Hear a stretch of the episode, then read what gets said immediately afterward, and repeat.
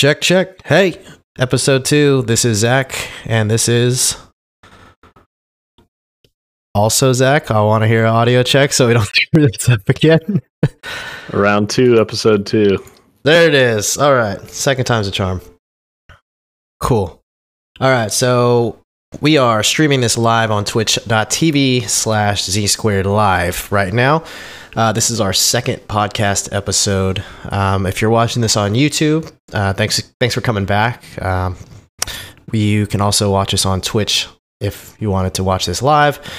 Um, if you're watching this on Twitch, you can follow us on YouTube. Um, check out those videos. We've got reviews, impressions, discussion, as well as our as well as all of our all of our one other podcast episodes.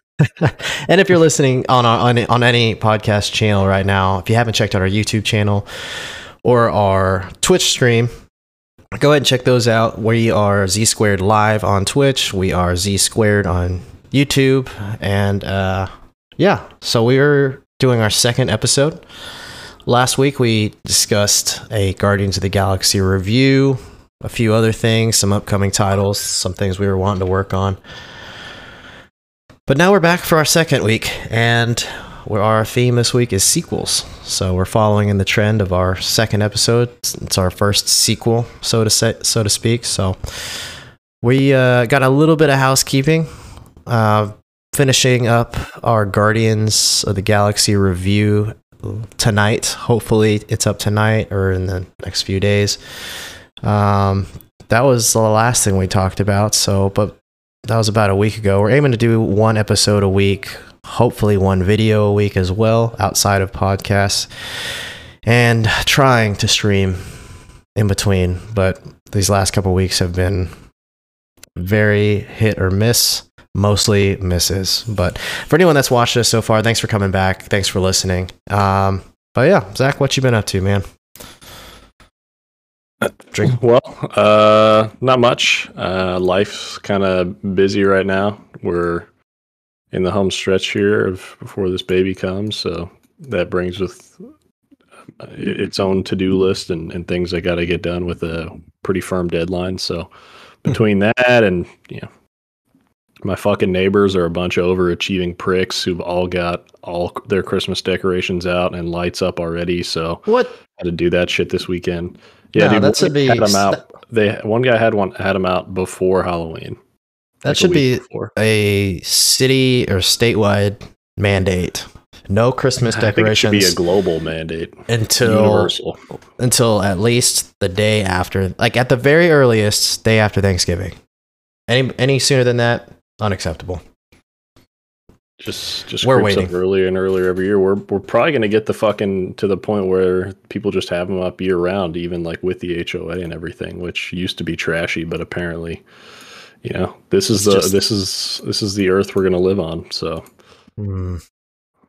Well, I'm sorry to hear about that, man. So far, everyone there's I took down. We had those cobwebs, like like the Halloween cobwebs on our house, mhm. and I took I took those down uh, a couple days ago, and I think I was one of the last few houses that still had it. Our neighborhood's pretty good. We're we got a lot of older people around, so they're very um I don't know the right word for it, but very routine. Like everything is like I feel like I'm behind the ball. I mean, and when I say older, I don't mean like people in their 50s. I mean like retired. There's a lot of like old old people in my neighborhood, so I'm just trying to hang out, hang and keep up with them, which is funny, but well, cool, man. Uh, yeah. So last week we talked about Guardians of the Galaxy. Since then, um, I know we've.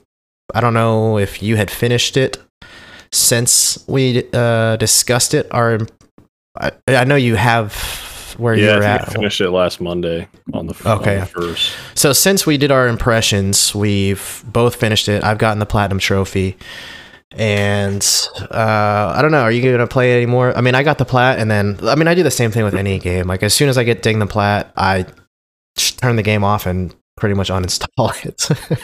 Yeah, this is definitely one I not to spoil the review. I I probably wouldn't play again after I platinum it, and I actually never really intended on platinuming it. Um, not that the game is bad. Obviously, you can listen to our impressions last time, but um, I'm at like 87% or something ridiculous, maybe like 82% just on my first playthrough. So I only have like four or five trophies to get. And if I don't, it'll just piss me off. So I'll get them here at some point. I haven't even gone back to it since I finished it a week ago. Yeah. Um, That's kind of where I fell in because I, I, again, I was like at that like 84, 85%. And I told myself, I was like, yeah, you know what? I'm going to have to start a new game to, to get these plats. And then there I was, I was sitting around on the couch. I was like, you know what? It's only a few trophies. And I only had to replay the first like, like half of the game or so. Oh, and, okay. which didn't which didn't take long because you know I'm just skipping all the cutscenes, you know, just not giving a crap about anything. Right. Just knowing exactly beat. where you need to go, not really exploring, just grab. Yeah.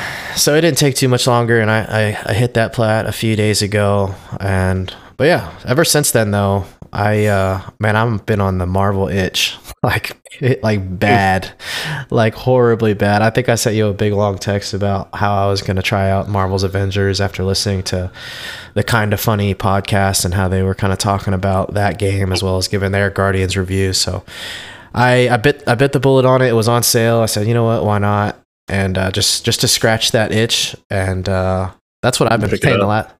Man, it's actually I'm, I am surprised that I'm liking it. I I sh- I probably shouldn't like it as much as I do. Uh, I think it's just the fanboy in me.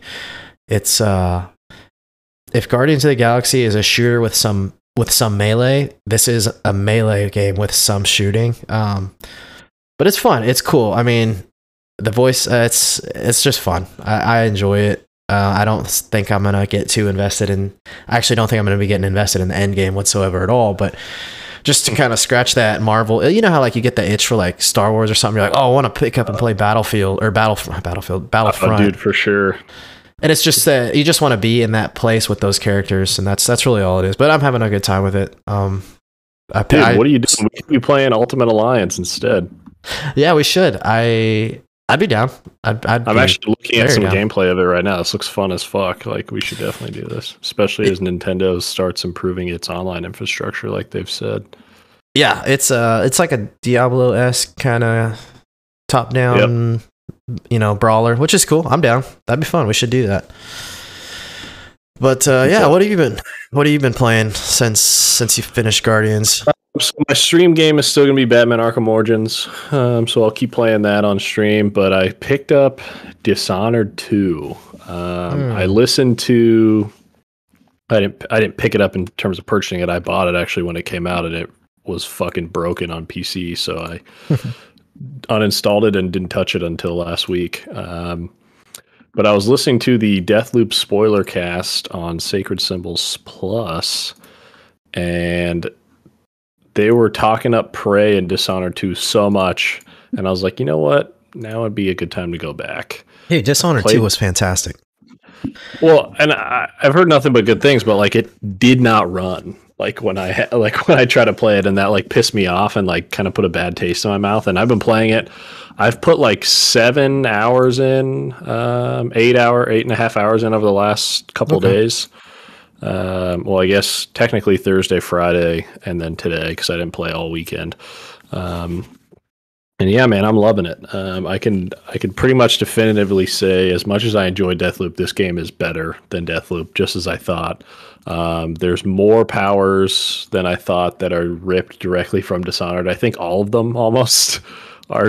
Um, I have to play the game again as the other character in Dishonored 2 once I finish it, which would be much faster. Mm. But I'm either four of the five or five of the five are all from uh, Dishonored, including like a lot of the um, a lot of like the perks you can equip. And I just I don't know. I need you to finish Deathloop. We'll talk so about I that actually, more later. I actually restarted. Uh, you know, basically once I finished uh, Guardians of the Galaxy, I booted up Deathloop. I think a couple nights later, I was at the house. So basically, my gaming agenda is entirely based on what room is available. so like, when the kids are in bed and Candace is watching a show, I'm on my comp- I'm playing on PC in the bedroom. If right. the kid if the kids are napping and they're in the bedroom, then I'm limited to the couch. If the kids are all up and we're just sitting around, just you know, they're watching cartoons or whatever, and it's just a lazy day, then I probably I won't go in the bedroom and bury myself on the computer. And obviously, I'm not going to take I'm not going to take away um, you know Mickey Mouse Clubhouse, but from the kids. Uh, so I'll be that's when I'll be sitting around on the Switch or the 3DS playing handheld stuff uh, in the in the other in the living room somewhere. But but yeah, so I started Deathloop again, but I started from scratch. I played. Uh, I am. I want to say I'm roughly where I was when I left off, but I'm doing Okay. things a, a little differently. So I want to say like it feels like I'm further because I have more. Like I've infused. Right. I got because I know. the entire learning curve of the game. yeah. So So I probably saved you a good ninety minutes or something. yeah so skipping the learning curve and knowing what i needed to do and, and like what the kind of loop was and what the point of the game was like i'm further than i was when i stopped playing. But i think playtime like as far as like progress through finish like beating the game i'm probably about the same. Like i've Okay. i mean you do the obviously you do the loop and you're trying to like I've, it's been I've, i haven't even i think i've completed two full days like the tutorial like the intro days where it teaches you everything. Hmm and then one full day you know collecting slabs from some of the visionaries and then making sure i'm getting enough uh residue or whatever it's called to uh Residuum. residuum residue uh yeah so i'm just making sure that every time i collect a slab that i can infuse it so that way i'm you know powering myself up and moving forward and uh, just try, basically doing things right this time because i played deathloop and it was in such a like cram of a week and then kana came and then it just i i just fell too far behind and then i it was I spent too long away from the game, so coming back to it, I was like, man, I just need a fresh start, and I'm I'm really glad I did because I played some more last night, and I would like to play some more, but I've I've just got to get this Guardians review done because I've dragged it. I probably could have had it done about four days ago, but I've been so busy these last few days, and anytime I get downtime, I, it just gets eaten up. So, but I'm hoping to have that review knocked out tonight. Maybe I mean I work tomorrow, so I would have to do it on my laptop, which is extremely inefficient. So, oh god, it's a nightmare. Like doing anything takes so long, whereas I could just whip it together on my PC in a couple hours. But, um, but yeah, so that's what I'm working on. Uh, besides, I've- Real I've quick before you move off of Deathloop, um, no spoilers in any way, shape, or form. But I heard some people who played the game who I think suck at the game, in my opinion, just based on their. I won't name any names. Um, they are from Kinda Funny. Um, talk about how like they were frustrated by not having enough residuum at points to like keep the stuff that they've gotten, and I in no way had any issues with residuum at any point. Like I had so much, I was just Hmm. like, I I, mean, mean, I've I- infused everything. Like, I'm not I- I'm not overflowing with it. Like I have enough to keep the important stuff. Like I have enough to get my slabs. Um and and typically whatever good weapon that I feel like is worth keeping, I'll keep that and any trinket that's that I feel like, oh, I need to hold on to this. But I'm Mhm. not I don't have enough residuum to keep everything, which and I don't want to keep everything because there's so many there's a bunch of trinkets and weapons and they're like i'm never i don't even use this like the whole reason i brought this out of this day was so that i could dismantle it and take it for the residual right? Yeah, I think I think people aren't dismantling, and I also think they aren't just like picking up residuum when they see it. Like, I never hunted for it at all. Uh, I typically killed Julianna, and then the whatever visionary was in that that particular Hmm. time, and then that's I don't twenty hunt k right there. yeah i don't hunt for I- it but if i see so much as a glimmer i will go out of my way for it because it's only like a little bit and it a little bit it i, I see it often enough to where it adds up you know because i think right. Most of the how time I felt. it's like a tin can and it's like here's 750 Right, i'm and it like sticks that was out. easy yeah Yeah, and that's how I felt too. So I'm curious as you go through, just something to keep an eye on. Because when I heard that feedback, I was like, "What the fuck?" Like that, it just like didn't even register with me. I was like that, like I felt like that shit was ample. Like, yeah, you die in the first like day on the tutorial. Like that's part of the game's like scripted, um, like tutorial aspect of it. So like, yeah, that one sucks, and you lose whatever you have. But like, you quickly realize like that shit doesn't matter. This isn't a a Breath of the Wild um, weapon de- uh, degradation situation where hey, this mechanic sucks. like, can we not do this in the sequel? So uh, I'll just we'll feel that out. Well, maybe we'll talk about that next week if you get more into Deathloop and, and feel on it. But uh, what do you what do you plan on 3DS, or is it mostly just been life keeping so, you busy and not much else? No, it's it's like I said, it, it's entirely based on what room I'm in and how busy and what I'm actually doing that supposed to be doing that day. Uh, 3DS, I am playing. I'm still playing Super Castlevania. I am on stage six. I don't. Okay. I think I don't know where that is on the on the spectrum. I, I'm not too worried about spoilers for this 30 something year old game, so I'll just see how many levels there are. Well, I haven't played it. It's unlikely I will play it, but stage I, I six means nothing to me. So how long to beat shows that it is a four. Like I said, I play this game in like bite-sized spurts, like before bed. But uh Castlevania, Super Castlevania Four walkthrough. How many? There are eleven stages, so I am just about halfway through it. Uh, it's fun. I'm having a. I like you know, I like having that little side scrolling kind of. It's not so it's Castlevania, but this is like pre Metroidvania genre, so it's very much just like a side scrolling adventure. Like you go to start to finish. There's no backtracking. It's not open world. You don't need to do it. Like you are just. It's like Super Mario. You just you start the level and then you end the level and then you go to the next one.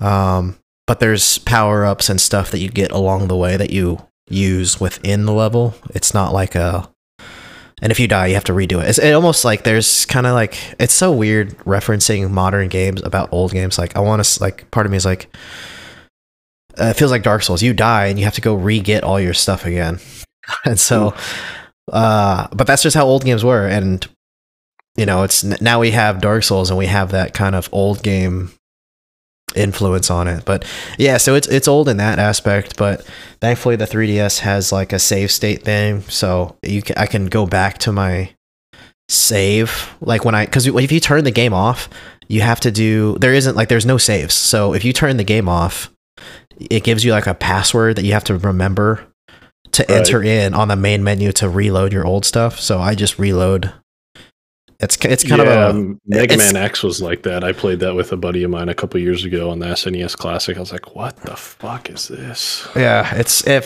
it feels like I'm cheating, but um, it's weird. But that's just how it's, it's supposed to be.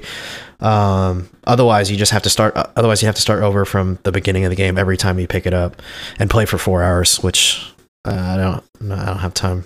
To, just I mean, fine. I, like once you've played it a few times and you're good at it, but the first time that's kind of painful. Yeah, but no, it's fun. It's you know, it's it's it's fun to play. It holds up well enough for a 2D old school retro game. But uh, so yeah, 3DS I am playing Super Castlevania. On PC I am pay- playing Deathloop, and then on PS5 I am playing Marvel's Avengers. So kind of a nice, variety, man. a good variety. It's fun. I like having that um, variety spread. I do have a. I already have my next few games lined up for me though. That's funny. Uh, That's kind of the I way mean, it works. You start stacking up. What are you playing after uh, Dishonored? Like, yeah, I don't know. Uh, I might jump back into Mass Effect. I know I've talked about Ghost of Tsushima a few times. Uh, there is one more thing I'm playing right now that I've been playing, uh, kind of casually with my wife. Mario Party Superstars. I know I said I'd have some impressions for everyone. Short and sweet. This is the best Mario Party that I've played. I haven't played all of them. I've played most of them. Um, if you like Mario Party, this it's it's this is an excellent one. Um, I'm having a blast. She's having a blast.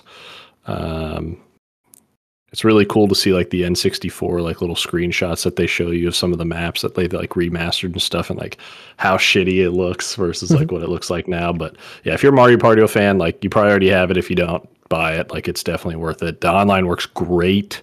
Like great for Nintendo, like it's mind blowing. Like if you disconnect from the game, it saves after every turn, and if you're playing like online, um, it'll like plug in a CPU for you. Um, and then if you manage to reconnect, you can pick right back up um, with the Dang, game. Cool. So, um, you know, something that's not that surprising in 2021, but very surprising for Nintendo. Um, but yeah, nothing but good things to say about that. Um, been loving it so far. And then as far as what I want to play next, I think Mass Effect. Um, I'll go back to Mass Effect 2, continue my platinum trophy run of the trilogy. I think it's a good time between amount of time between Mass Effect uh, 1 and picking this up. Um, but I'm not 100% sure. I don't know if there's much else that I would. unless something else comes to mind. But we're kind of in the like the fall off season where we're just kind of waiting on big because it was just you know October was just you know big title after big title, so it's kind of right. nice. Get it's nice to get a little breather. It's nice to kind of slow down and not have to be like oh shit, like I got to beat this game because such and such is coming out in like two days. So uh, yeah, it it's definitely nice. I'm looking forward to it, but we'll see. Uh, I'd probably say 90 10 Mass Effect versus 2 versus something nice. else, I think. Man, I, I, I, caved. I, I jumped on that sale. It was on Steam. I was like, 30 bucks. I was like, ooh, that's $10 each. I can do it. It's sold. I feel like I it's just, worth it alone for the improvements they, ma- they made to Mass Effect 1, like the, the loading and like the fixes to the menu and stuff are so much better that they just it makes that game like much more enjoyable versus trying yeah. to play like the old version of it. But I've heard, I heard the Mass Mo- Effect, I heard the Mako is like improved. Pretty. Yeah, it controls a lot better. That's good. It doesn't get stuck as much. But, and uh, for PC, it has controller support because Mass Effect One on PC zero controller support unless you have unless you mod it, which it is fine if you want to mod it. But that's just one less thing you have to do. You can just yeah, that makes it a lot easier yeah, Mass Effect's definitely not a game that you would want to be playing necessarily with a mouse and keyboard. Oh, it's fine. It's great. It controls great, especially when you can have your like your hotkeys and stuff for the party abilities. You don't have to open up that weapon wheel. You're just whipping it out like yeah, you're playing. that's a good point. I was just thinking like the shooting isn't good, wasn't good enough for it to be like that much it's, better. But oh yeah, yeah it's, shooting it's wise, it's, it's not like a fine Twitch shooter in the first place. So it it's it's good enough, you know. But but yeah, so Mass uh, Effect. Speaking of today, yesterday, N7 Day for all the Mass Effect fans out there. Uh, and all the Mass Erect fans out there. No kink shaming on this podcast. Most most importantly, those those people. you know who you are. uh, but uh, yeah, they uh, dropped. Uh, there was like a sale or something I saw on Twitter on the Garrus body pillow. So again, Mass Effect fans, if you wanted that. But at the end of the day, rejoice, Mass Effect, Mass Effect fans. I feel like it was like eight or nine o'clock last night Central Time, which not that late Pacific. But they dropped uh, a teaser image that says Mass Effect will continue, which we knew they were making another Mass Effect game, but this really seems to imply that they're going to continue kind of like the trilogy universe. And I won't get it too deep into like the fan theories that I saw on Reddit and stuff of why, but I will say that looking at the image, like that is very clearly like a Geth, whether it's Legion, whether it's another Geth, like they're they're very much teasing um that I mean that's that it's a Geth. Like it looks like that. It's it's pretty distinct. They know what they're doing over there at BioWare in terms of this tease. And then if you zoom in, uh, there's four people or four beings, and the bottom left is 100% a Krogan. Um, well, you can't have so, Mass Effect without a Krogan. That's but that. most people think it's Rex just for whatever markings and whatever mm. it is. But uh, yeah, we'll see about it. Um, well, we do know that think... we do know that Liara is set to have some sort of role in it, even if it's just as like a narrator. Uh, Liara is, you know, she was in the first teaser. So it wouldn't if she's there, then uh, you know, there's no telling who else could be. But I think someone else. I, I saw one comment because I was trying to. I'm trying to avoid. Like I was telling you earlier, like I try to avoid a lot of theory crafting out of the fear that I read one that ends up being right. um, but one thing is like if it's if just because Liara is in it, it doesn't. It's like they said that race they can live up to like 900 years old. So it's like and I don't know how old she was during the original. She trilogy. was young. She was like a hundred. Yeah, so it could be 700 years later, and it could still be Liara. But you know, that's neither here nor there. That's that's just really deep lore digging. But you know, it's they're not wrong. Yeah. I mean, um, I'm excited. I think it's five years at a minimum, probably before we see this, which is depressing to think about how old we'll be at that point. But um, yeah, obviously, love Mass Effect. Would love a new Mass Effect.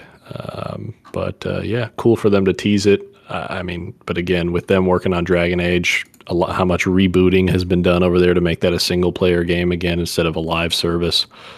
That game's like 2023. You got to think Mass Effect at 2025 would be optimistic. Um, so yeah. probably probably later than that. Uh, you know what you ought to play. Well, you know what you still. I mean, Mass Effect two. I mean, I'm going to go for the trilogy. Sure. I know you're going to tell me Andromeda. I might play it next year. You I should. definitely it's, won't get it to this year because I wouldn't be able to play two, three, and Andromeda back to back to back. with the amount of time that I've got left in this year. I don't know where you would want to play it on, but I saw it on Steam for seven dollars. If you if it's on yeah, sale, maybe I'll on, see on it on a, on a on a Black Friday or a Steam Winter Sale. It'll probably be like ninety nine yeah. cents, as it should be. no, but, dude, uh, don't say that. It's good. It's better than that. But seven dollars. No, I, I, know it's got some positive things, and then a lot of the negative criticism were were bugs, which were fixed within the first six months. I think I don't even think I think you waited longer than that to play it, so you probably had a pretty smooth experience. So. I had a great experience. I really enjoyed Andromeda. Uh, yeah, obviously you can't. I mean. In, the original trilogy is so great. It's like uh, Halo. You know, you can't follow. Like, how do you follow that? So it's. But for what it is, I really enjoyed it. It is arguably, actually, no, it's not even arguably. In my opinion, it has the best gameplay out of any Mass Effect game.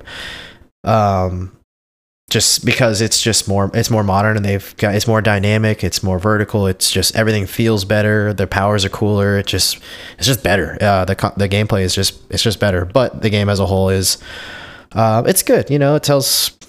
I won't get too far into it, but it's worth it, man. And yeah, I did wait long enough, so I didn't have to deal with any of those bugs. But uh, yeah, if you find yourself in downtime and got an itch for Mass Effect, uh, definitely I would check it out for sure. But uh, yeah, so what else do we got? We, we had uh, we have an Elden Ring gameplay reveal, which I closed my eyes, covered my ears, and looked the other way. Um, Man, I feel like it's worth watching, even if you only watch the first five minutes, because we haven't seen jack shit about this game. Um, and I, I think that is a good cutoff point because that's not much further did I cut it off because they were about to show a boss fight, and that's where I shut it off. So I haven't actually seen the whole 15 minutes. Um, I've seen like the first seven and a half minutes, and I was locked in. Not that I'm not on Horizon, especially having a newborn. Um, right around that time, being on, I think Horizon's the 18th, and then Elden Ring is the 25th. Yeah, it's a but week later.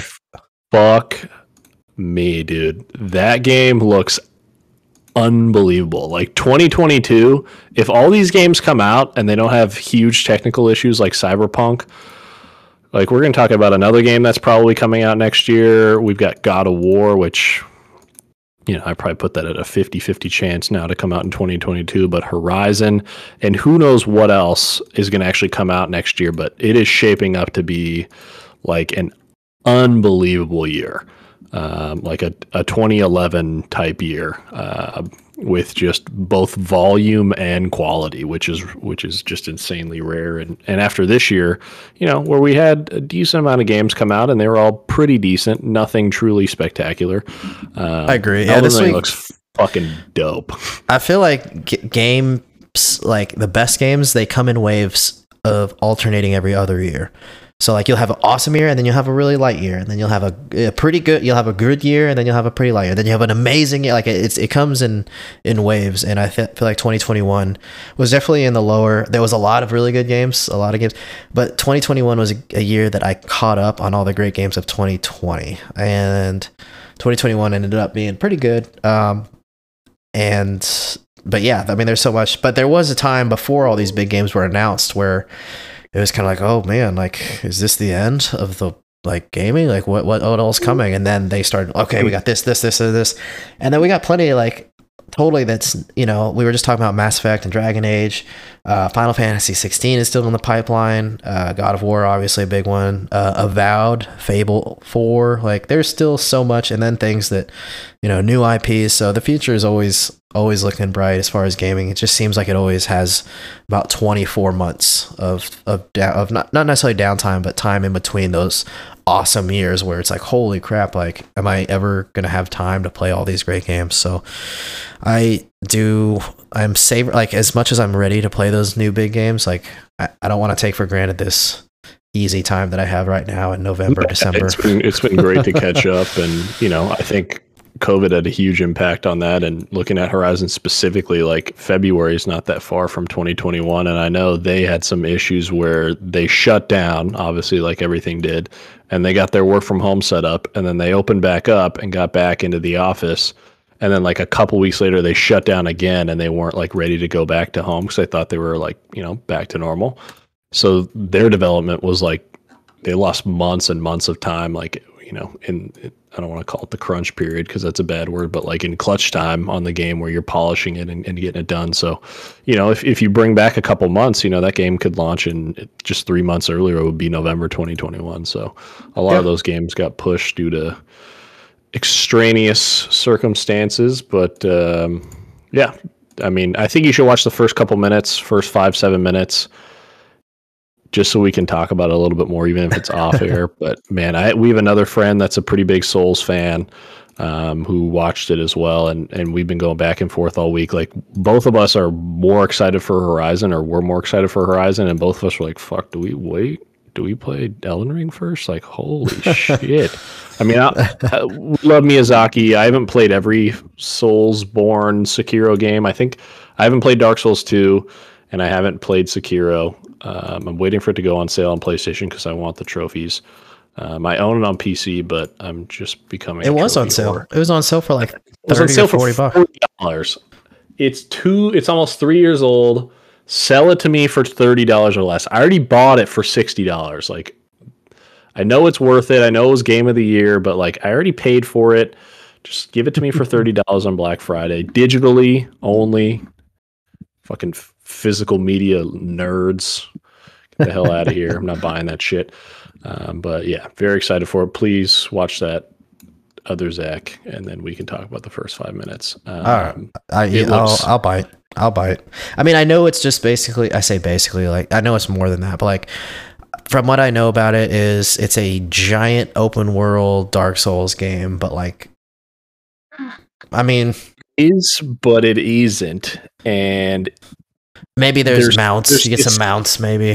like, so again, you're correct, but the way in which they use those those tools are like so beautifully designed, and like that's like really at the end of the day, like what Miyazaki is best at is like just that the way the entire game like works with. But how do we see the entire game in, in, a five minute trailer though? Like, I'm saying that's what I'm saying. That's like what his specialty is. Like with the other games that we've seen, like everything fits beautifully into his design, right? Like, yeah, I mean, I played Sekiro and and Bloodborne, so, and I know, like, I know, I, I kind of know what to expect. but like, but like, there's a ma- there is mounts, and you have a mount, and there's an ability that the mount has to like leap up like a cliffside or something. But the way that they've implemented it is like there's only certain spots in the game where you can do it. So it's not like just stupidly overpowered making traversal like a joke. There's like very distinct places hmm. where it can happen. That's like um, Sekiro has the same thing. Like you can like you can use your grapple hook, but only on certain points.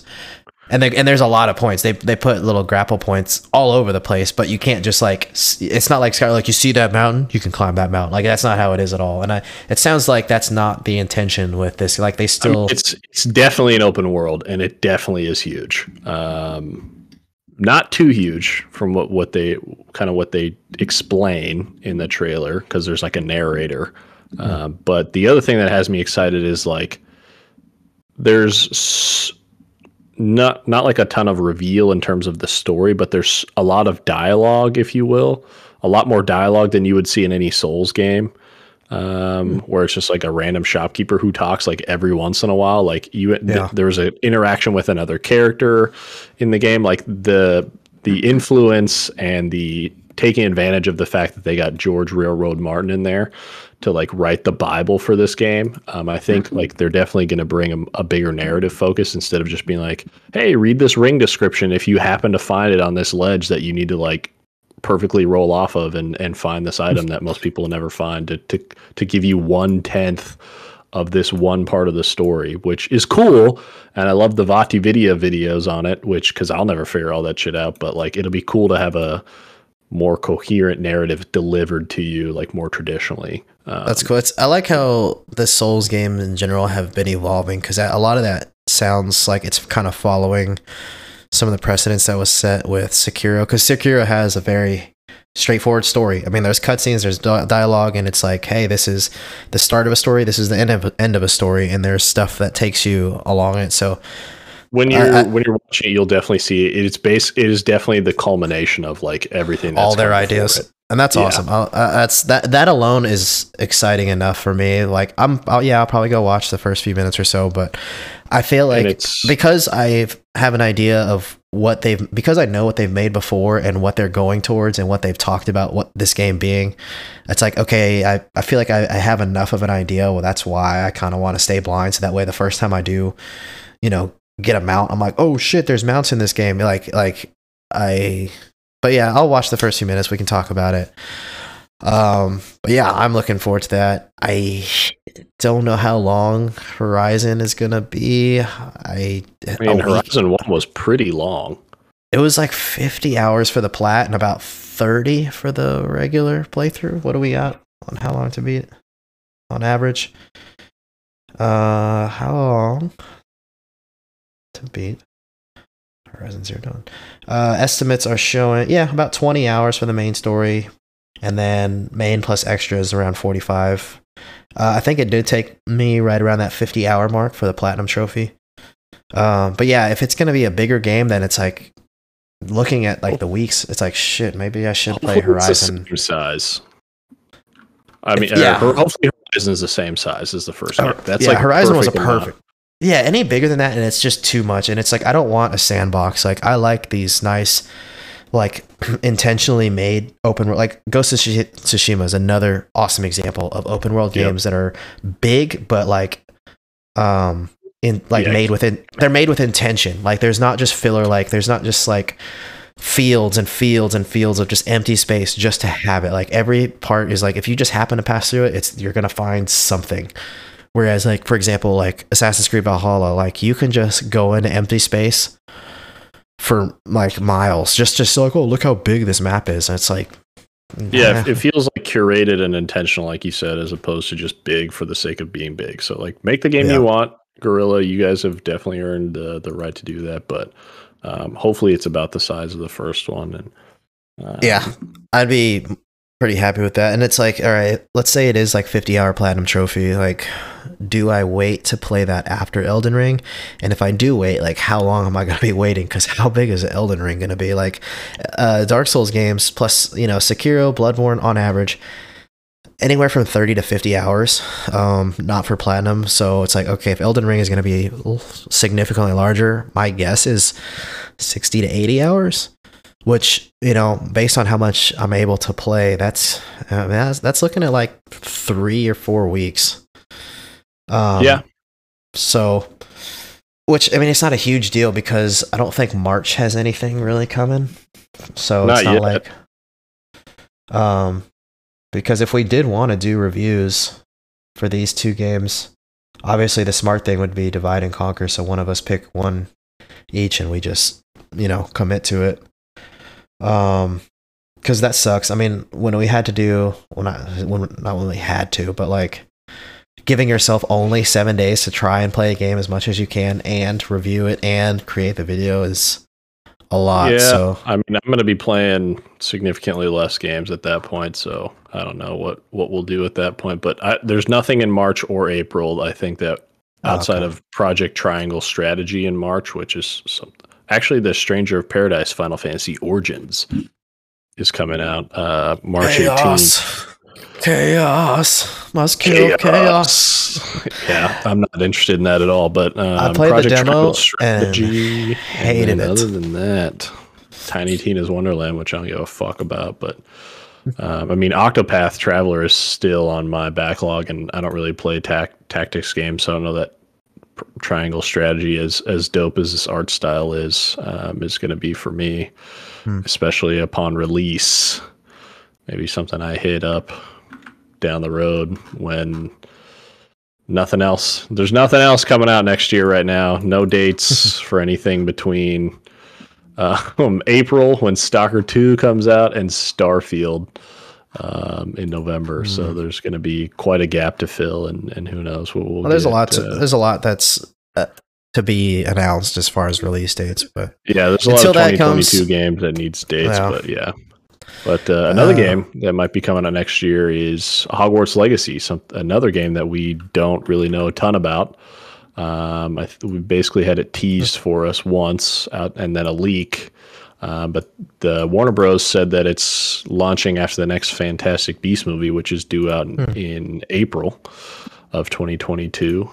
and um, it should be coming out to follow that up later next year. I know that it was supposed to actually come out this year, and they delayed it, so next year doesn't seem too far. I away, but- actually haven't watched any footage of it. I don't know what it what it's what it's all about. I obviously it's Hogwarts themed, but like gameplay wise, like I don't I don't know what this game is. Um, I know is that it's set like a couple hundred years before, or maybe a hundred years, or a significant amount of time before like the events of Harry Potter. Um, and it's like an open. I don't know if open world is such a weird term based on how we were using it before. Like it's not an open world Ubisoft game, but it's like an open world open map where you're you gonna go. be yeah, open map. You're going to have Hogwarts. You're going to have like the Forbidden Forest, the Hogsmeade Village that you can go through. Like you'll learn to cast Hmm. spells. There'll be beasts in the game. Um, and I've the only other thing is that your character is customizable, and there'll be some type of morality system. So um, it'll probably come out next year. Um, Are you following that? I'm not like I know you were like I for for me Harry Potter was one of those things that like I read the first three books, eh, three and a half books. Eh, I watched all the movies, and that was it. Like I was never a huge huge Harry Potter fan. Not because I wasn't interested. I just didn't get into it as much as a lot of other people. And I think like when I see this title like on upcoming games, I'm like, is this like the Jedi Fallen Order to the to the, to the Harry Potter fans out there? Because Yeah, definitely. is if because if it is Um, like okay, man, I mean, I might like it if the game is obviously I'm not opposed to trying it. Like I don't look at Harry Potter and I'm like, ew, gross. But uh, Yeah, I think the dev, like it's Avalanche Software, um, they don't have like a track record of like making games like this. Like they've made some good games over the years. They've made their their developed list on Wikipedia is like kind of some random ass shit. Like there's fucking Toy Story three. Um, there's Dragon Ball Z sagas. Like there's Tak and the Power of Juju. There's Disney Infinity 3.0. Um, so we'll see if they can handle it. Um, I think it's got a lot of potential. I'm a big Harry Potter fan. I've read all the books like dozens of times. I haven't read them in over a decade, but I used to read them a ton as a kid, like growing up.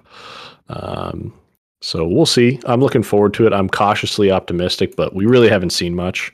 I don't want to see any more until it's here. Um, and then we'll play it. I bet you it's probably um, like a fall type game would be a good time to release it, like September, October. Keep it away from something huge like a God of War, and and let it let it ride. And the only other thing I included on the news is just kind of a small note that I thought was really interesting. I don't know. Um, obviously, Forza Horizon 5 is about to come out for Game Pass uh, members and anyone who didn't pay for the premium subscription uh, upgrade. So there's a premium edition for the game, basically. And if you're a Game Pass subscriber, you can buy it for 45 bucks. That allowed you to play the game starting on the 4th um, of November last week. And the thing that I found interesting is it has already almost a million players. So a million people have play, paid at least $45, if not $99, just for the special edition version to play it starting last week, which is kind of shocking, right? even Like, though it's going to be included in Game Pass like this week, is like, that yep. so? They paid fifty dollars to play it early, and when they would have gotten it for the same cost as their subscription fee. Yes, so they either did that, which is the minimum, which would be the forty-five dollars, or they just paid for the special edition hundred. They just they just bought it. They don't, you know. straight up. Okay. Not Huh. bought it. They bought the special edition, which is hundred dollars. Uh, but it's forty-five if you're a Game Pass member. But yeah, this game comes out uh, tomorrow for everyone else. For, um, either And there's already a million. Pass, but there's already almost a million people who've played it, which I thought was kind of nuts.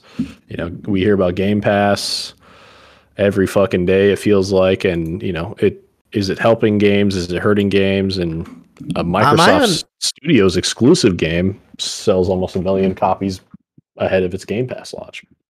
Yeah, I think I think Game Pass is helping their titles uh tremendously. Like they I think I was it Phil's saying I saw an article, you know, a few months ago, you know, they're like, "Oh, how are you making games and stuff?" and or how they're saying their sales have gone up because people are playing these games, they're realizing they like it and they want to own it because basically I think there's a lot of people that will buy one month of Game Pass just to try games out, almost like they want to rent games like we used to back at Blockbuster.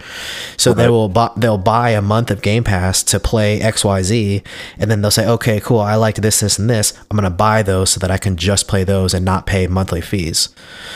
Um, Well, I think, which I think you're definitely right. Obviously, there's evidence to support that, and you know, for them, this is a first party game, so it's just getting it into more people's hands. So, and you know, Microsoft or Xbox has Microsoft's money behind it, right? And Microsoft as a company shits on PlayStation, PlayStation and Nintendo many times over combined, so they can afford to take a loss while they build this thing up. And I think they are still losing money on it, even though they have 23 million subscribers. But pretty good news to sell almost a million copies just for some a couple extra days of access for really no reason other than that. So maybe that'll bode well for for other games in the future. But where I think it it, does hurt them is third party sales.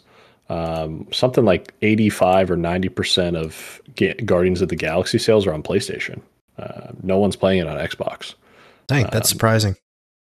Because there's no like yeah, exclusive. Con- it's not like like Avengers. They had you know when that when that was being announced, they're like, oh, you can only play Spider Man still not in the game. It's coming next uh in a couple month, weeks, November 30th. which is one of the reasons I was I chose. Well, I saw obviously the sale, and I was like, oh, cool. And also, I'm gonna have Spider Man like added to this roster, so that'll be cool. Right. Um, but yeah, so uh, I lost my train of thought there. Like But yeah, Xbox. no exclusive content for Guardians. There's, people are just playing it on PlayStation. Now there's way more PlayStations, but um, ninety percent like people like are you training your your customers to just wait for things to come to Game Pass and stop Mhm. buying games because this game will come to Game Pass 100 percent whether it's Square Enix. Uh, that's the other two. now. Are the, is Tomb Raider and Deus Ex on there? I feel like they are. I don't know. I, I'm almost certain that they are. Um, because if Even if, they if, it's s- not like Marvel Games controls where this goes, not um, Square Enix. And Yeah, and I think uh, Marvel's Avengers is also- on Game Pass. yeah, yeah, that's right. yeah. So it's not going to be this year. It may not be even the first six months of next year, but it will be on Game Pass and it will be on PS Plus. Like that's Yeah. clearly what Marvel's like mo. Um, Yeah. I don't think it'll be a PlayStation Plus freebie, but it, I I can see it being added to PlayStation now. Sorry, yeah. Man, I feel like PlayStation Now is actually. I mean, obviously, it has a long, long, long way to go to compete with Game Pass, but I feel like it's, you know, before it had like kind of a bad reputation of being like a really poor service. But eh, man, I look at their library every now and then because it's always in like my crossbar. And um, if I didn't own a lot of these games already, it would actually be a pretty legit uh, uh, service as far as having PlayStation exclusives on. So I think it's come. I think it's from what I understand is it's come a long way. Almost all their games except for PS3 games are downloadable.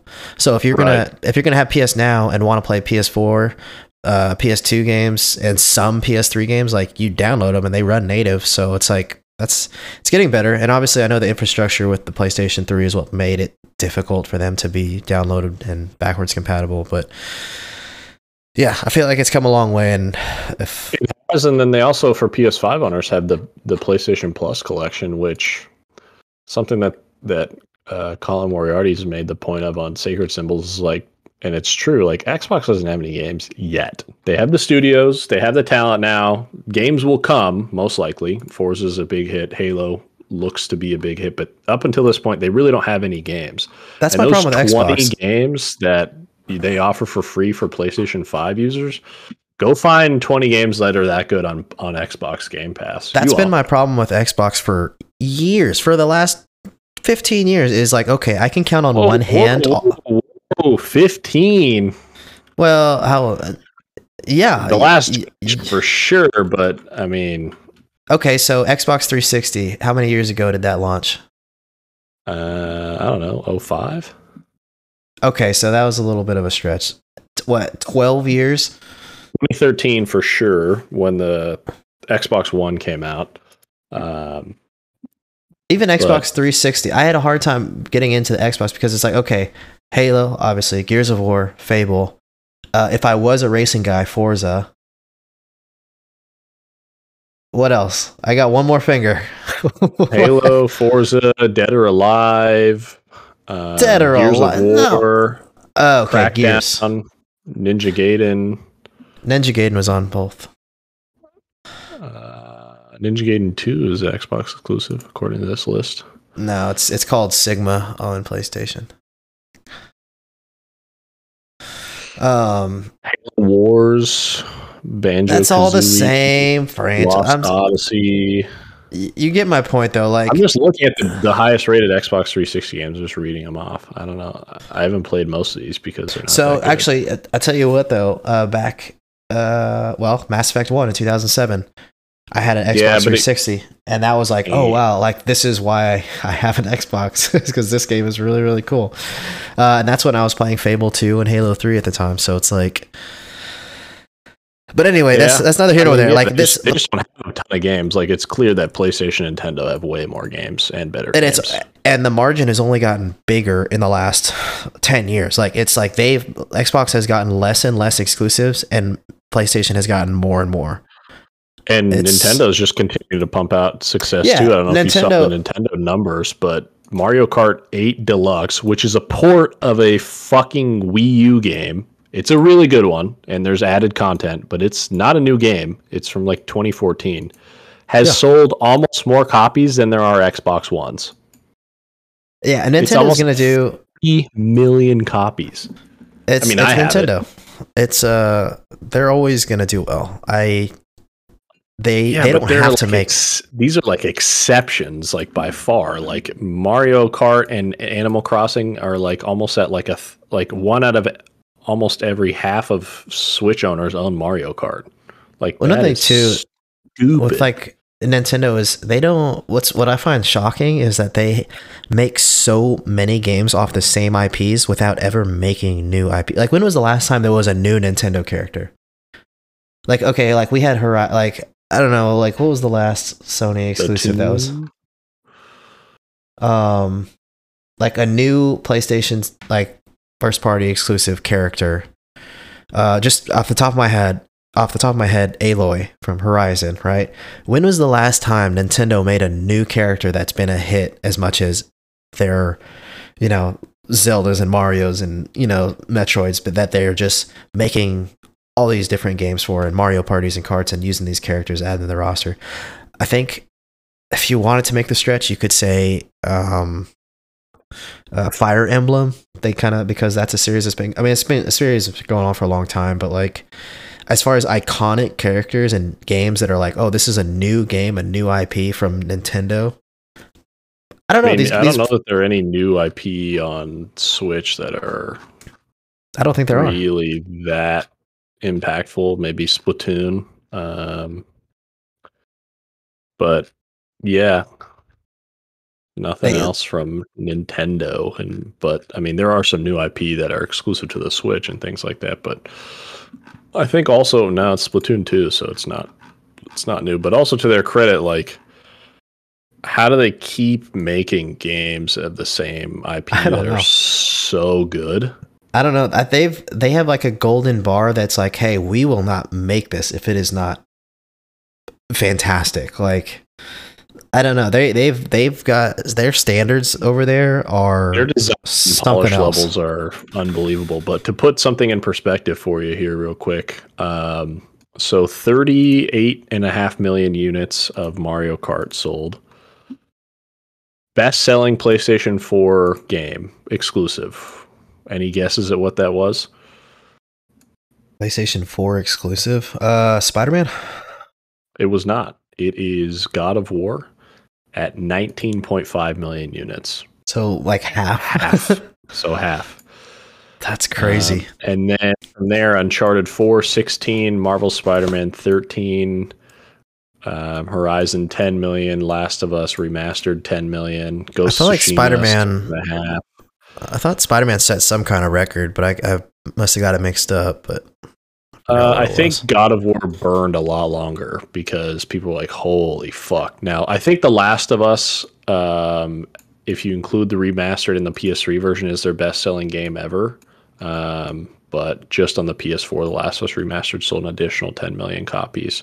Hmm. Um, But I mean, that's why they're bringing these games to PC is because they're tapping a whole nother market. So, you know, God of War could easily sell another couple million copies on PC, especially if the port's better than Horizon. And Horizon still did awesome on I'm PC, gonna buy it. according to Sony. I'm gonna buy. It. I mean, it I might if I upgrade my rig. Funnily I'm- I'm enough, as much to. as as much as I've been talking shit about um, uh, PCs, I was dicking around on PC Part Picker earlier today, and Ooh. fuck, it is expensive. Um, and I also really regret not pulling the trigger on the 3080 Ti, or not 3080 Ti, excuse me, 3080 at the Best Buy up the highway from me. They had one in August, and I was like, man, you know, do I really want to buy everything else? Yes, I should have bought it, or I should have just bought it and sold it because I could have sold it for like fifteen hundred dollars, and it was retail. It was like six ninety nine. Um, but uh, yeah, I was sticking around there. But I'm not going to buy it on PC unless I have a better rig because my rig is five years old now and starting to be a little Show it. outdated. Starting to show. but uh, yeah, not a, not a huge news week. Um, not a whole lot going on. I don't expect a lot of big news for the rest of the year, honestly. So we'll probably flesh out some other topics on the podcast, get a little bit more into some different things as we continue to play games and, and cross things off the backlog and work on different projects. But uh, topic of the show, sequels. I wrote a few things down here to kind of just like guide us through this conversation. Yeah, Uh, I- I had this idea- really in any order, but yeah, take it away. Uh, yeah, just we were brainstorming ideas earlier this week. You know, what do we want our next episode to be? And it was sequels, and um, I didn't really write down too much more of what like in particular, but I think what I said was like, like in gaming, what do we expect from a sequel, and what do we see in sequels that really like, whoa, this rose the bar? Like, I think one game that we always refer to is like like like a sequel that raised the bar is obviously Assassin's Creed 2 from Assassin's Creed 1, um, Arkham City from Arkham Asylum. Um, those are our two like go to, you know, whoa, that's that's like that's like a serious jump um in terms Well, of I would actually refute that because I've replayed Arkham Asylum twice uh, since finishing Arkham City. So I've played Arkham Asylum three times.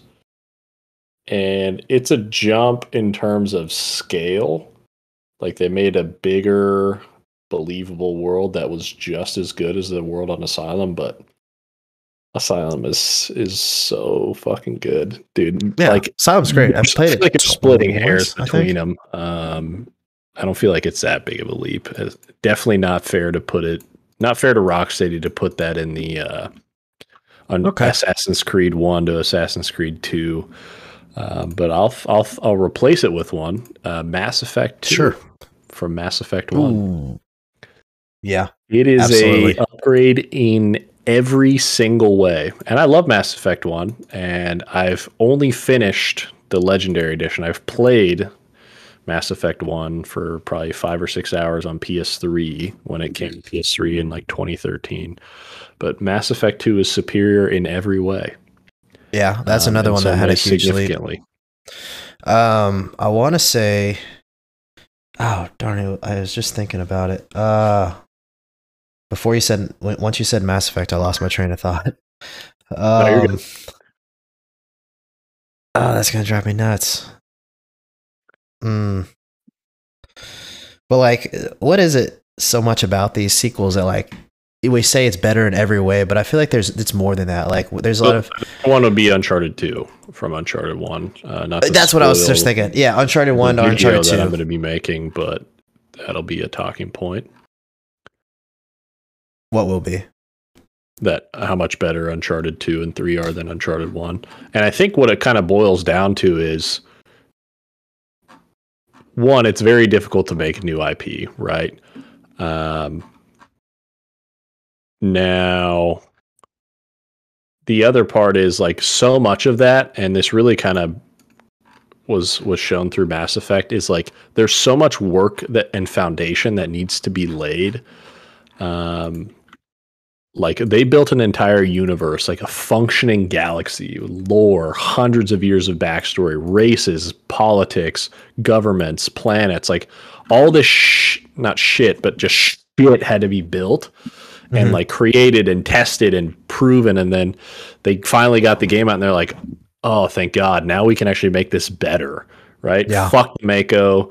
Let's let's put more into the crew, bigger crew, better story. Like as good as the writing is in Mass Effect One, like the writing is better in Mass Effect Two. Like they can invest all of that time and energy that they put into creating this concept, and this is part of the reason why I'm so excited for Horizon. Um, is like so much work had to be done to get the first one off the ground that like when they're putting in work into the second game, like all of the hardest, some most of the hardest work is done. Like has The been solved creative work is done, but now it's all improvement, or not all, Yeah. but it's you can put more effort because when you can't, I, I get what you're saying there. Like you can't improve to something when you're just making Like, how do something. we make these machines work for Horizon 2? Like they can just put more into gameplay. They can put more into the narrative. They can like they don't have to spend five years trying to get to figure out how to make the Thunderjaw work, which is what they did the first time. Or they don't have to spend five years or three years back in PS3 days writing the the entire Bible for the Mass Effect world. Or they don't have to spend they don't have to go, okay, we just made Jak and Daxter 3. Like, how do we make a realistic Indiana Jones type hmm. game? You know, all these things like, or Assassin's Creed, like, there was nothing like Assassin's Creed. Um, there were stealth games, but there was nothing like Assassin's Yeah. Creed, like huge open environments. Open, yeah, Uh, there was nothing like Assassin's Creed, but a lot of Assassin's Creed influence came from Prince of Persia, which, and honestly, it actually took a lot away from Prince of Persia because Prince of Persia had way better combat, way better platforming. It was, uh, and obviously it was linear, so it could be a tighter, more focused, like, hey, this is how you platform from this place to this place. Whereas Assassin's Creed was like, hey, you can get there any which way you want but you're just going to parkour your way. No matter which way it's like you're going to kind of you're going to figure out your own way because there's only a handful of ways you can do it. Whereas prince Right. persia's like hey there is only one way to do this and you have to do it right. Um but yeah like assassin's creed like it i, I get what you're saying and, and it has that same kind of like hey we got to create this universe and this gameplay. And then it was all about improving from there. So and i think you know when we look at these sequels like Assassin's Creed, Uncharted, Mass Effect, and stuff. It's like a lot of these games. Well, I say a lot of them, but like some games, I feel like when they go on for too many sequels, like you got me thinking about Assassin's Creed now. It's like Hmm. at, at at what point do they do they reach that limit and say, you know what, this is as good as it gets. Let's let's start Yeah. something new. You kind of feel got like that's a- when to quit. I think that's something that a lot of franchises, be it movies, be it TV, don't know what to do. And and you know, respecting something like, and that's something they do a lot in British television for whatever reason is they they they'll stop something early as opposed to beating it into the ground. Right? Like The Office is Hmm. only two seasons. Uh, Sherlock Holmes, if you haven't watched that, uh, or it's called Sherlock, but uh, with Benedict Cumberbatch and Martin Freeman as Watson. Mhm. Um, great, great series. It's only four seasons, and one of the episodes, I'm pretty sure, or one of the seasons is only like one episode, I think. But um, That's that's interesting that you pointed out that it's it's uh, like a British kind of trend to not beat things with like you know you know to beat a dead horse and stuff like that. But it's like oh, know, American I'll- culture definitely wants to yeah, ride the ground. I was just gonna say like that's very like very much like hey let's get let's like let's it's like value minded like hey let's get the most for as little as possible. Well, yeah, look at what's happening with Star Wars and like like Star Wars. Like now they're making quality content, but like they're just trying to get in Star Wars like as many things as as possible, like in front of your face as possible. Like they just made a whole trilogy, like with no Yeah. fucking plan whatsoever. Yeah, like hey people Um, want lightsabers, give them lightsabers. Uh, we don't have a story. Just use Hope. the old one. just use the old one. Just New Hope, fucking slap some 2015 graphics on it. yeah, that was like kind of I the mean- conundrum we were in last last generation. A lot was like, oh, remastered, oh, HD remaster. Like, man, you're killing us with this. Like, just There was a couple, a few too many. Some of them better than others. Some of them deserved it. Some of them didn't. Not everything can get the Final Fantasy VII remake treatment. I get that, but a lot of things need it um, if you truly want to do it justice. But um, but speaking of uh, those kinds of sequels, it kind of ties in with like we've kind of talked about our favorites have kind of come up. Um, Uh, what would you say your favorite sequel is? Favorite sequel game? doesn't mean doesn't have to be. You know, I kind of I know I kind of struck out Arkham City as like a big leap. Not that it's not amazing, mm. and not that mm. it's not better than Arkham Asylum potentially, but it's it wasn't didn't quite have the leap. Like, what would be your favorite sequel? Whether it's a big leap or whether it's not as big of a just leap? just any sequel, like any second entry. That's a tough one. Uh, Mass Effect Two is the first one that comes to mind. Um, mm-hmm. I'm gonna I'm gonna take a quick gander at my at my library here what it says here. Purchase. What do I have on here? Um, well, it's a shame I can't use any Final Fantasy because they go back forever. uh, last well, you could. Two, well, no, because I got into Final Fantasy with Final Fantasy ten, uh, and then okay. went to tw- and then I went to twelve, obviously because eleven was online, and then I went back and played old. Like I don't know, I was all over the place with that. Um, best my favorite sequels. Do you have one already in your in your mind? I do struggle. Um, I guess maybe making you pick one is is kind of cheap. Um, but one that we haven't talked about that's definitely up there is Bioshock Infinite. Um, mm. As amazing as Bioshock is, an all-time game like Bioshock Infinite is is right up there. Favorite sequels? Last uh, of Us uh, Part Two comes to mind. I want to say, like, as far as favorite, like, which games like really elevated like a lot of what I thought was, and I feel I feel lame using this one because it was something I talked about on our last episode. Uh, Kingdom Hearts two. it did everything. Everything like Kingdom Hearts one was this basic like action adventure. You know, you have three like, very basic, and then like it just took everything about that game and cranked it up to 11, including the bizarre story. Um, but I don't know. That one stands out to me. Mass Effect, man, I want to say Mass Effect 2 has got to be my favorite sequel. Um, because that that's, was, I think that's uh, probably it for me. Uh, because that was one of the, you know, games in that you know, when I first started getting into games where I was like truly anticipating the sequel, like big time. Cause I, I remember playing the first one on Xbox and then like seeing the announcement for it and being like, oh snap, like there's more to this multi faceted story that I got to create. Um, yeah, probably Mass Effect 2. I think that was probably there's a lot of great sequels that I've played, like you mentioned, Last of Us, uh, Red Dead 2 and stuff, but like Favorite? Yeah, it's got to be Mass Effect. Um, I really enjoyed Arkham City, but no, Mass Effect 2's got to take the crown for my favorite sequel. So what's funny is when you mentioned our last episode, to br- not to bring up again, but Pokemon Silver, Pokemon Silver and Gold, man. That's fun. The, the entire first game is in that game, and then you fight yourself at the end of it, and just like this silent well, silent, but like no dialogue battle. Like you're just like cr- you're creeping around exploring this mountain called Mount Silver after you've beaten the game, after you've beaten the Elite Four, after you've got all eight badges in Kanto. And you're like, huh, I just defeated Blue, who was my rival in the first game. Like, I wonder if Red's somewhere. And then you get all eight badges. You're like, nah. You go up to Mount Silver, you get to the top, and who is standing there but you? with all of the signature Pokemon that you had in the first game, way higher level than anything you would have unless you knew that fight was there. And I I don't think my head's ever been as exploded as that moment. So, but Mass Effect Two, I think probably takes it. Yeah, it's it's definitely yeah. Now, especially since I hopped on that sale and you're talking about playing Mass Effect Two, I, no, I have to finish Deathloop. I've been I've been having so many bad habits. Nope, just play for, Deathloop, finish it. Years, I know I need to. I told and myself Mass Effect will always be there. I know, and I've beaten Mass Effect two probably four or five times now, so it's I it's fine. And I've beaten Mass Effect one uh, you know what? I think I've beaten one the most, and then the further I get, I've played less because I always restart the whole trilogy every time I play it, um, and then I putter out after two, uh, or halfway through it at least. But I always finish one, and I either finish two or almost finish two, and then I start three and never finish three. Um, but obviously, the first time I finished three.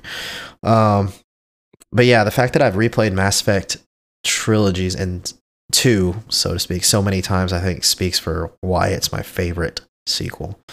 Um, but while we're talking about sequels, before we wrap up, when we, what would you say is the most anticipated sequel that you have of a game that might not even be? So we know God of War Two is announced, but what's your most Yeah. anticipated? What's your most anticipated? Like, okay, let me rephrase the question. What is a game that you hope gets a sequel for? And what do you hope to see in that? Because we know we're getting God of War. We already have high hopes, high expectations, but like, what is it IP that's like, man, I hope this game gets a sequel and I hope it does this, this, and this, and that would be awesome. Hmm. So game that isn't getting a sequel because maybe not isn't, but we just it just hasn't been announced yet, you know? Right, like a game that I know I don't know is getting a sequel. So like this isn't necessarily what my answer would be, but like Jedi Fallen Order doesn't have a sequel announced, but like they've also said that they're working on the sequel. Like it's pretty obvious. So like that that would be a, t- a situation in where that game is rolled Mm. out. Okay. Um, fuck, man, this one's difficult because like all of the ones that I'm most excited about are the same ones that everyone's most excited about. So like God of War 2, Horizon 2, Breath of the Wild 2, basically that 2017, 2018 starter pack right there. Um, is there one that comes to mind for you? Uh, right off the bat, um, yes, uh, I was just looking at it. Oh, uh, Bloodborne. I would love, love, love a Bloodborne sequel. Uh, mainly just because of the world. Uh, I know Elden Ring is gonna scratch that itch, but I don't know what it was about Bloodborne that I thought was so cool. Well, you know what? Maybe that's maybe I don't want. Maybe I take that back. I don't want a sequel for Bloodborne. I like Bloodborne for so much of what it is. I'm fine with just letting that be that one experience, that one time where I went to this gothic, So here's twisted the thing nightmare. Bloodborne is getting a sequel. I think, yeah, uh, it's been rumored And- for a long time. Co- Colin Moriarty has basically straight up reported it that Bluepoint is making is uh, porting Bloodborne to the PS5, getting a PS5 upgrade, and then making um, Bloodborne 2. So I mean that game's getting a sequel, most likely, but um, I would say Bloodborne, but I would actually rather have a Demon Souls sequel than Bloodborne. See, I feel like Dark Souls was that sequel. Like, I feel like we It already have that sequel. it's not the same world, right? Like the Demon Souls world was like super interesting and like a little bit easier to understand. I see, understand. uh, yeah, I see saying. It was its soul successor, but uh, let me take a look at the old library here. Actually, Uh, you know what? I've got I've got an answer for you. What you got? Mass Effect Dread. Mass Effect fucking Metroid Oh. Dread. What Metroid Dread needs a sequel. a sequel, like as in like a 2D follow up? Metroid game. I don't know if they could follow up the narrative. Like all of the Metroid games are definitely there is a story. They're connected. Um, Mhm. I'll say it's pretty. It's not super imperative. Um, but um, Metroid Dread should get a sequel. The thing, And, I think, I think they will make another 2D Metroid. It's just a matter. It's not a matter of if, it's when, and it could be. I mean, it's been what 20 years since Metroid Fusion, so it could be a long time. But, um, I think it'll be as long. Um, I'm excited this month for the next couple weeks for the numbers to come out on Metroid because the the initial data was really strong for sales. Um, but the problem is all most of the games that I'm looking at um, or that I'm that are coming to mind either have sequels or I do not want one. Like Last of Us Part Two. Now in Neil in Druckmann we trust, um, but I don't necessarily want one. Just like I didn't want a sequel to, to The Last of Us Part Two, Part One. But yeah, Hmm. I I can't really think of anything that I want a sequel for that isn't already getting one outside of Metroid Dread. Okay. Uh, I think recently, like what comes to mind for recent is I hope Kena Bridge of Spirits gets a sequel, uh, because it, because it has so much potential, because it did so much right, and it just it wasn't missing things like it wasn't it, it didn't really do a whole lot wrong. I think it just it just had so much it has so much sequel potential. Like they could add so many more weapons and abilities and skill trees and a bigger world, and they could do Yeah, they so they could much really more make a, with s- it. a special game if they, I think- if they get a chance to make a sequel with, Yeah. with If with they have a sequel for that, I I think that could be one of those games. Like whoa, they they stepped it up. Like they went from you know they went to the next level with it. So. But yeah, that's uh yeah, I mean most games get sequels now and if they don't get sequels, they get uh spiritual successors. So um I know there are games that have ended but would like people want like reboots for like you know how like Mass Effect had Andromeda. Um right. I know that- I know, I know there's that there's- Bioshock coming. yeah, I know that there's not no, but there is a demand for more Witcher stuff, but these are They're- just they've already said there'll be a Witcher four. Yeah so again it's not if it's when um but yeah sequels are an interesting thing and it's like i i hope that for my favorite games they don't beat them up too bad and they stop when they should and make new ips because new ips is what really drives a lot of the industry forward in terms of ideas God of War because is a perfect example. God of. War Ragnarok is the conclusion of the Norse saga. They will.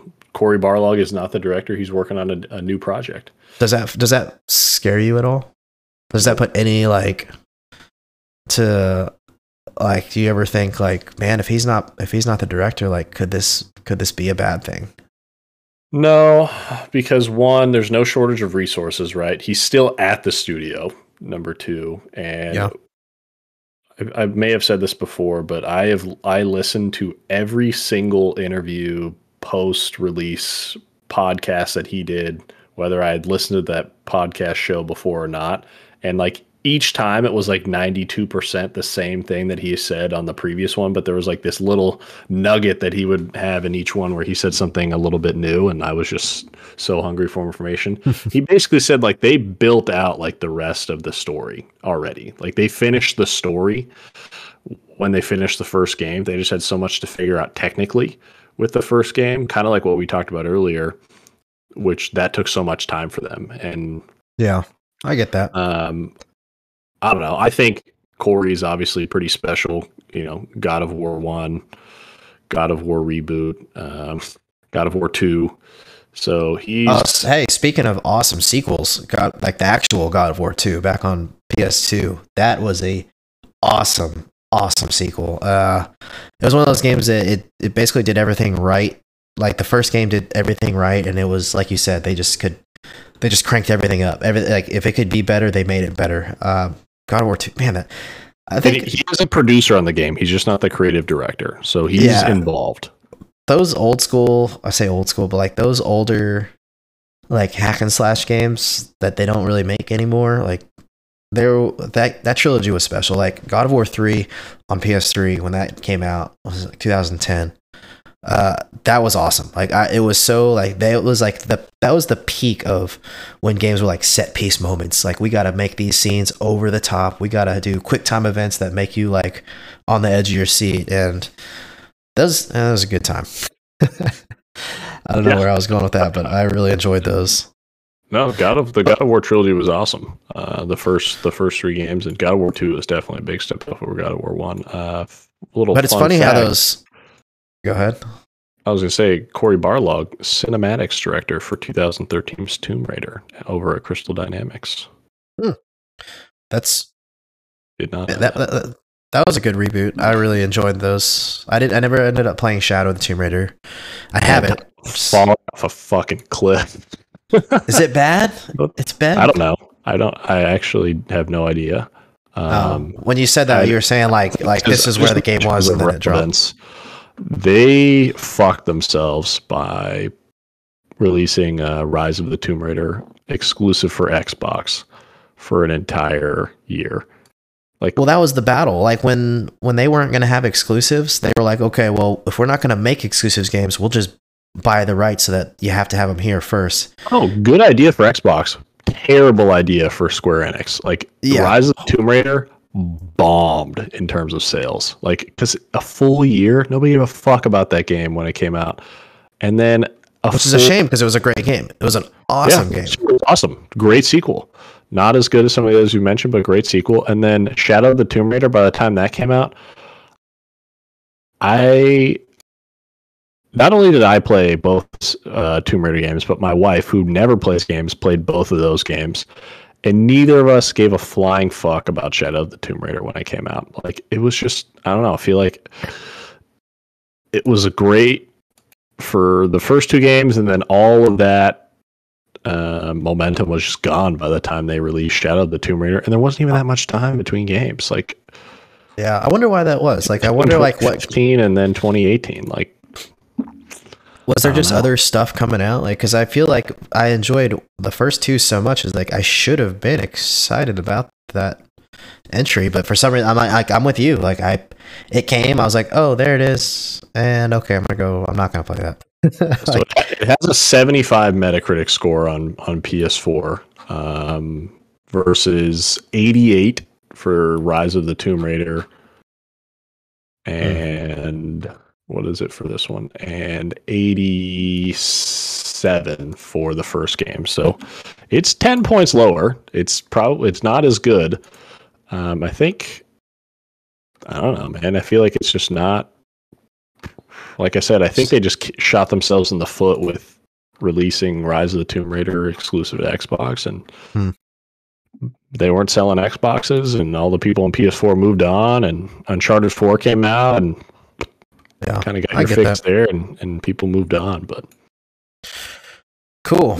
Well, I guess uh, that's about all I got for sequels. I know that uh, I don't really think reboots count as sequels, but we'll save that. Maybe we'll put that in our back pocket. Maybe talk about reboots and what kind of franchises we'd like to see rebooted in a future episode.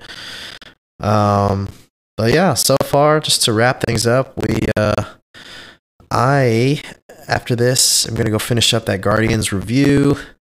Uh, you still working? How are things coming on that Uncharted? the- Your Uncharted video that is that going to be out soon, or what? What can you say about that? Is that I think uh, we can just talk about the timing of when we want it to come out relative to other projects, and then I'll just go ahead and finish it from there. Cool. Um, it's not something that I have a ton of work to do on. Um, everything's pretty much solidified. It's just kind of finishing it, and then you know maybe if we need it for next week, we could do that. If we need it for the week after, for that week of Thanksgiving, we could do that. But um, it's just kind of timing, and then I can just get it done. Cool. Um, so we'll get the Uncharted video out. We'll get the Guardians review out. Halo Infinite's still coming in December. We'll have content for that.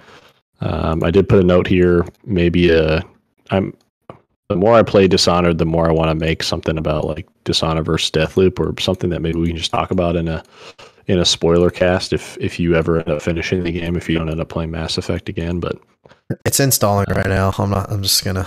God damn it. I've got the worst gaming habits and I need to fix it. Like I even told myself, like I even wrote it like on a sticky note, like don't start anything until you finish what you started. Deathloop is worth your time, and we can make know. content on it. So just we you know we can do What do you mean? You could have made a review. It came out like a month ago. game. You need to finish it. You'll understand why.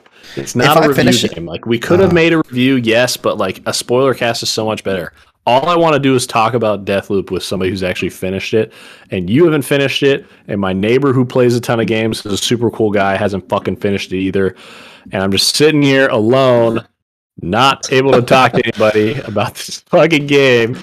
Um, and I need like I need like like a good hour, maybe seventy five minute, just right. spoiler cast on it. But other than We'll that, man, that. I am going to finish it. so I- as soon as I finish the Guardians review, I will. That is the, my priority one game. Like if if I have downtime where I can play games uninterrupted, like I'll I will be playing Deathloop and I will finish that game next. That is my next primary game. I even named my like what like the order like I play. I got a like I have a primary game that I play like most when I spend most like when I have big chunks of time. And then I've got like a second where it's like, oh, I don't have that much time, but I want to make some progress on it. And if I had more time, I would play the like the primary game. And then I have like little passive games that I just play when I have like little windows, like I'm sitting in bed or I'm just sitting on the couch or I'm just kind of bullshitting around. But yeah, Deathloop- you have a problem. I do, and I need you to Games like that, like what the fuck is wrong with you? because I compartmentalize everything. Like everything has like I try and make time for everything as if I can make more time in a day, which I can't. But uh, anyway. Deathloop Deathloop is my next is my next game that I am going to focus most of my attention on. Um, well, you either yeah, finish we'll- it or you won't. no, I, I'm gonna finish it for sure. So we'll do a spoiler cast for that. Um, but yeah, there's not a lot of big games coming out, so we won't be doing a lot of reviews. Maybe we can get started on our game club once if we if we can decide on what what title we want to kind of work through that. Um, but yeah, I guess that kind of wraps up episode two here. It's been a lot of fun. It's uh been just under an hour and a half, so pretty good on time. A lot of did a little stuff on news, a little catching up, did a little bit on sequels. So, uh, yeah, for anyone that's listening, we hope you enjoyed it. We hope you come back next week for our our next episode, our our third, and uh, we're not really sure what we're going to be talking about then. But if you follow us on Instagram or Twitter or anything like that, we'll we'll be posting updates on there, so you'll you'll have a heads up to know what we're going to be talking about, when we're going to be sharing those uh, podcast episodes, and what videos and whatnot, streaming schedules, and all that stuff will all be out there. So, uh, again, if you're watching us on YouTube, thanks again for watching us. Hit like down below, follow us so you can get notified for our upcoming content. Um, if you're watching us on Twitch, thanks again for watching us. Go ahead and follow us here because we're going to be streaming uh, apparently a, a slew of games uh, come in the next few weeks. Anything from Deathloop to Batman Arkham Origins to maybe some Dishonored. I don't know what we're going to be streaming. We're going to be streaming all kinds of stuff um, as often as we can. It is still an adjustment period for us as we are not professional streamers or as we are also uh, full time other people. Like we have other lives, so it's it's hard to stream on a consistent schedule. So, uh, but we will try and stay up to date as far as notifying when those uh, streams will be going live.